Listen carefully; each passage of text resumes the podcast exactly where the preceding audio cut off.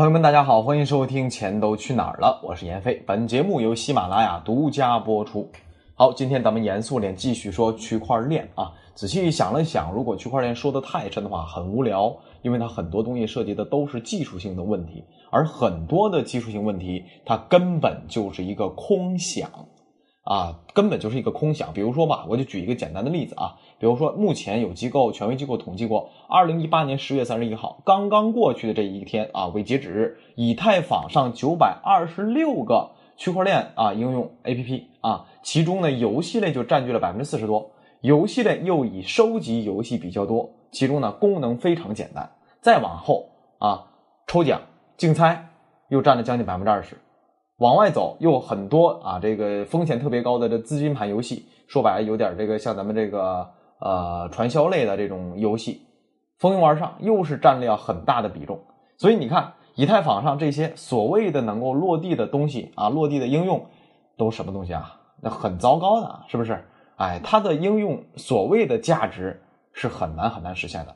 好，我们再换一个平台啊，US 上目前是一百四十四个啊区块链类的 APP。主要的类型也是抽奖和游戏，在以太坊上日活超过一千啊，一千啊！我这喜马拉雅节目的日活都多少了？就基本快一万了吧，对吧？哎，这个东西吹得满天响的，日活超过一千的只有一个区块链 APP，那就是去中心化的一个交易所啊，IDX。而这 EOS 啊，在性能上基本上从目前来看啊是优于以太坊的。两个抽奖类的链上应用日活超过了万啊！注意，这也是过万了而已。前十大应用日活都只是一千以上而已。好，再看看其他公链啊，在星云链上开发的啊，区块链的 APP 是两百七十八个，基本没人用啊，基本没人用，其他的更不用说了。所以说这个东西啊。我们再去说区块链的时候，尤其是你看他给你吹啊，这个区块链用应用什么什么什么的时候，你仔细去扒，什么都扒不出来。所以今天呢，我就觉得讲区块链啊，与其讲那些玄乎套的东西，还不如啊给大家好好的看一看区块链的产业链它是怎么分布的，目前它的这个底层技术的应用推进到什么程度了，对吧？好，我们还是从头来啊，从头来，第一步。区块链的上下游到底是如何配置的？首先，第一个硬件生产，这里边包括三大项，主要三大项：芯片、矿机和钱包。往下再说技术服务，说技术了，base 啊，bas，互联网企业的业务升级以及相关的初创公司。好，第三大块金融服务、咨询研究、投资 VCPE 二级市场、交易场内交易、场外交易、法律审计和评级。啊，金融服务这里边大家应该都能明白，其中尤其是交易这一块啊，大家这个应该是接触最多最多的。好，第四大块信息服务，一般是媒体、自媒体、教育培训，然后这里边主要都是自媒体多一些啊。之前我在呃，应该是前两档节目当中，就是扯闲篇啊、唠家常那一期节目当中，我曾经痛批一个国内顶级知名院校的啊一大批人在这里边满脑子骚操作，想的全都是。发币割韭菜，其中我是真实的走访了一个公司啊，不能说一个公司吧，就一个人啊，其实就一个人，他自己搞了很就七七八八搞了很多关系啊，搞了一些直播啊，然后呢搞了很多这个演讲啊、公开课呀啊，都是他们一个圈子的啊，他就就是特别骄傲的跟我讲他出身什么。我在哪哪哪读书，我在哪哪哪毕业，然后怎样怎样，就是你讲完之后，我觉得啊，真不错啊，真的是一个用心读书的人，非常难得。哎，介绍完自己之后，就开始跟我来传销那一套了。哎呦，我去！然后我以为就是就是名校嘛，是吧？你可能就他自己。结果他在给我介绍过程当中，包括他过去做的一些项目，我看了一下，还真都是他们一个学校一个圈子的。哎呦，他跟我讲的过程当中，那当然他想拉我嘛，入伙嘛，说白了就想利用我的影响力嘛，多割点韭菜是吧？哎，他在讲的过程当中，所有的一切的一切，你就看吧。如果大家接触过传销的话，跟传销特别相像。然后呢，他会给自己包装的特别高大上，毕竟人家是名校毕业，对吧？顶级名校，而且在美国这个高校啊，知名名校这个镀过金，哎，给自己包装的特别好。结果呢？落实到最痛处的时候，我就反问他一句：“我说你目前做的这些东西都是传统媒体所干的活儿，它是高投入低产出的，变现的途径都很难啊，大媒体都很难做。如果你此时作为一个个人一己之力，利用你们学校的一些小圈子的人脉做一个媒体，根本就不行的。那你未来长远的规划是怎样的？然后他最后露出了狡黠的笑容和真正的獠牙，吸粉儿，然后发币割韭菜。就这个过程当中，真的我听得很瘆人，也很失望啊，很瘆人，也很失望。哎，行了，今天又吐槽了这个名校啊！大家很多人在问我，在吐槽哪个学校，我肯定不会说的，放心吧。你就想，中国顶级院校有几个呀？是不是？好，我们继续回到刚才的话题当中啊。其中媒体和自媒体，大家接触也比较多。前一段时间在封啊，就是十一月初前几天，大量整治封号。再往前一点，应该是今年夏天左右，大量的取缔了微信里边专门做媒体的区块链的，啊，把他们先处理掉了。啊，这个应该是有一个我们媒体圈关注多一点，可能大家普通朋友如果没关注的话，应该不太清楚啊。他们早就被大面积的取缔了啊，非常多。好，接下来我们再看右端啊，右端就是到下游真正应用了，落地了。它目前进展到哪些地方了啊？金融业，首先金融业这个应用是最最最贴近的。我在二零一三年接触比特币的时候，我脑子第一反应就是，哎，这东西应该在金融业应用很广泛的。二零一六年。我在写这个区块链的科普短片的时候啊，写文稿的时候，当时我就把金融业很多应用场景都列出来了啊。现在几年过去了，虽然我不是前瞻性，不是这个第一个啊这个发现的，但是呢，总体来说，它这个轨迹啊，呃，和我当初的设想还是蛮贴近的。你看啊，跨境支付、供应链金融、资产证券化、票据以及保险。这诸多领域当中都可以应用它这个去中心化，以及它这个呃信在加强相互双方的信任程度都非常重要。尤其是资产证券化 ABS 底层产品，应应用这个东西之后，可以穿透层层嵌套来看到它底层的一些资产，对吧？这个最起码把大家的不信任都说明白了啊。举个简单例子，你买信托产品的时候，你根本不知道信托产品它底层是什么。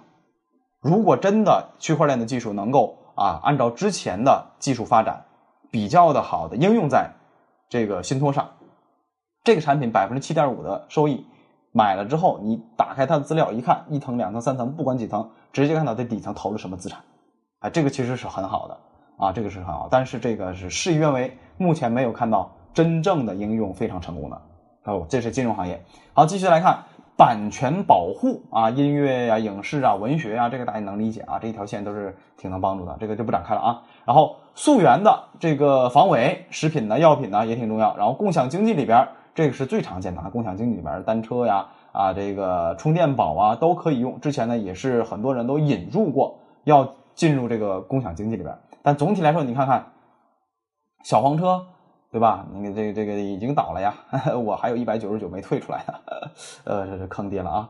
然后这里边啊，这个共享经济它首先必须得成立，然后呢，你再应用它才成立。目前来看，共享经济是一个非常非常广泛的伪命题，只在极其个别的领域里边，它是可以没问题的啊。这个共享经济有时间我再讲吧啊。好，再往下说，有其他的领域啊，其他领域就比较的细分化了，身份证啊，能源呐，物联网啊。这些呢，其实都是啊，在想象过程当中都能够想得到的。但是如果说你真的说要要落地，那那没几家公司能落地啊。比如说京东啊啊，上市公司里有安妮股份、四方精创啊等等，他们确实应用到区块链技术。但是这里可以明确的说，就算用到了，人家就是把它当做一种提高工作效率的一款计算机技术而已，没有外边那些骗子吹的那么神乎其神啊。这是这么一个情况。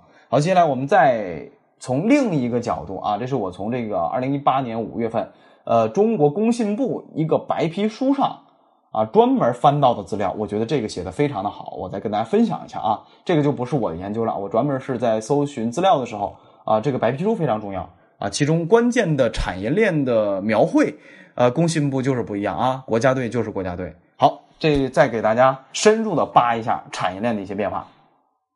首先，工信部。从他们的角度来讲啊，是分了几大块，三三大块，这样讲的讲三大块。第一个产业应用，第二个基础设施与平台，第三个是行业服务啊。这工信部这个东西，我基本上看的是非常呃得深得我心啊，就是它比较客观、科学的去看待这项技术到底会带来怎样的变化，并且其中的缺陷等等都讲得非常清楚啊。好，我就从产业链的角度给大家再简单的讲一讲啊。其中在产业应用当中，工信部认为。金融领域是最好的啊，跟刚才我我在前些年我写的那个呃思路里面其实挺贴合的。你看，呃，供应链金融这里边细化到了解决小微企业融资难的问题，然后贸易金融里边解决的什么？银行啊，信用凭证啊，保函呐啊，保理啊，票据啊，这个都是非常好。然后征信，哎，征信这个是非常棒的，个人消费场评估、机构信息共享啊，包括后边的交易清算。积分共享、保险行业、证券行业都非常关键。这里我专门点一下证券行业，这里面应用这个技术是可以解决中央银行、中央登记机构、资产托管人、证券经纪人之间的比较繁复的流程啊，这个是非常关键的。但是目前的话，落地的证券行业我没看到，因为证券行业我熟啊，我没看到，所以呢，这个只是想象空间。好，这是产业应用第一大块金融，第二大块实体。啊，实体这块我研究之前也不够深入啊，工信部这边还是呃深入很深入的。首先第一个，商品溯源，商品的生产、加工、运输、流通、零售信息是不透明的，那么多环节都不透明，哪个环节给你瞎搞点什么东西你是不知道的，对吧？哎，这个是一个很好的应用方向。再往下，版权，刚才也讲过版权啊，数字身份呢，财务管理啊，电子凭证啊，物联网、工艺、医疗、电子、数字营销、大数据、能源、工业。啊，等等等等，都非常的关键。这里边我就专门说一个，因为最近一段时间北方又又雾霾了，对吧？哎，能源方面这个也可以应用，解决什么？能源在生产、交易，包括在融资过程当中，它的信息共享问题，哎，真的很广泛啊。这是实体应用啊，金融和实体几大块啊，简单就是大家了解一下就行了啊。然后呢，再往下，基础设施与平台这一块比较关键，比如说区块链的硬件，目前都是巨头垄断呢。比特大陆啊，佳能耕智，全球前两大块区块链的硬件生产商，这个基本上就是世界性的独角兽了。然后底层平台就比较关键了，公有链、联盟链、Base 底层技术，无论是大公司还是创业公司，都在布局底层平台。看到没有？真正聪明的人要来底层，就是你不管玩什么，只要你说是区块链，我底层平台应用你是跑不了的啊。所以这一块资本竞争非常激烈啊。呃，跟咱们是发发币，那差太远了啊！那不是你能花点钱就能搞得到的。好，解决方案这里边呢就比较一般了啊，比如说市场的争夺、特定商品提供一些呃相关的企业升级技术，这个就是 B 端的了，离我们比较远。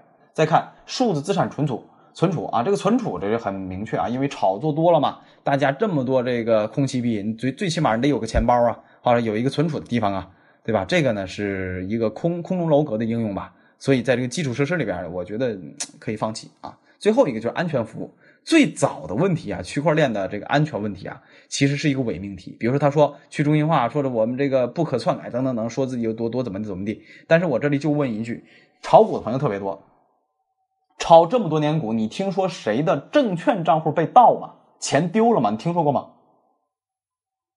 我翻了几十年历史，这种消息我一次没听说过。包括业内一些老前辈们没听说过。但是区块链被黑客攻击，各种平台被黑客攻击多少次，丢多少丢多少丢多少，这种性数不胜数。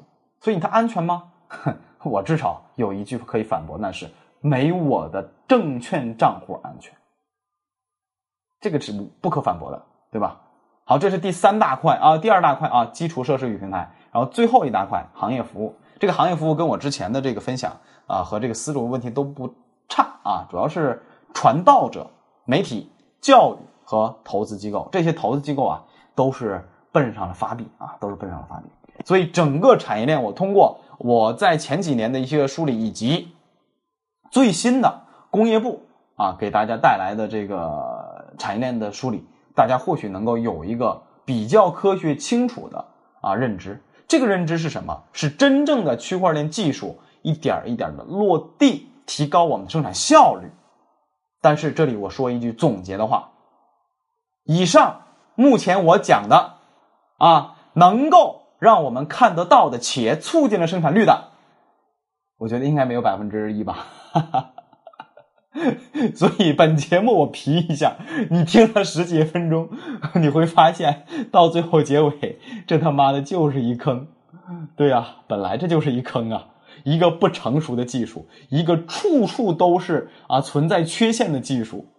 我也纳闷儿啊，怎么就被人为炒成这个样子？哎，好了，今天节目就到这儿吧。区块链我也就说到这儿。未来的话，如果大家有特别浓厚的兴趣，对什么话题的话，尤其是区块链领域的话，或者说我介绍这么多产业链里面的事情有突破性进展的话，我可能还会再讲一期。如果没有的话，我绝对不会再讲了。本身就是一个绝大多数骗子玩的东西，压根儿就没什么值得我们花精力的。好吧，最后再提醒大家啊，咱们资本市场真的是刀光剑影。如果你不熟悉一个投资品的话，我的建议就是。观望和学习，当你非常熟悉之后，熟悉到比你儿子、比你老婆啊都清楚的时候，那你或许可以小钱儿玩一玩。同样的，也适用于股票市场。好，感谢大家对我的支持和关注，今天节目就到这里。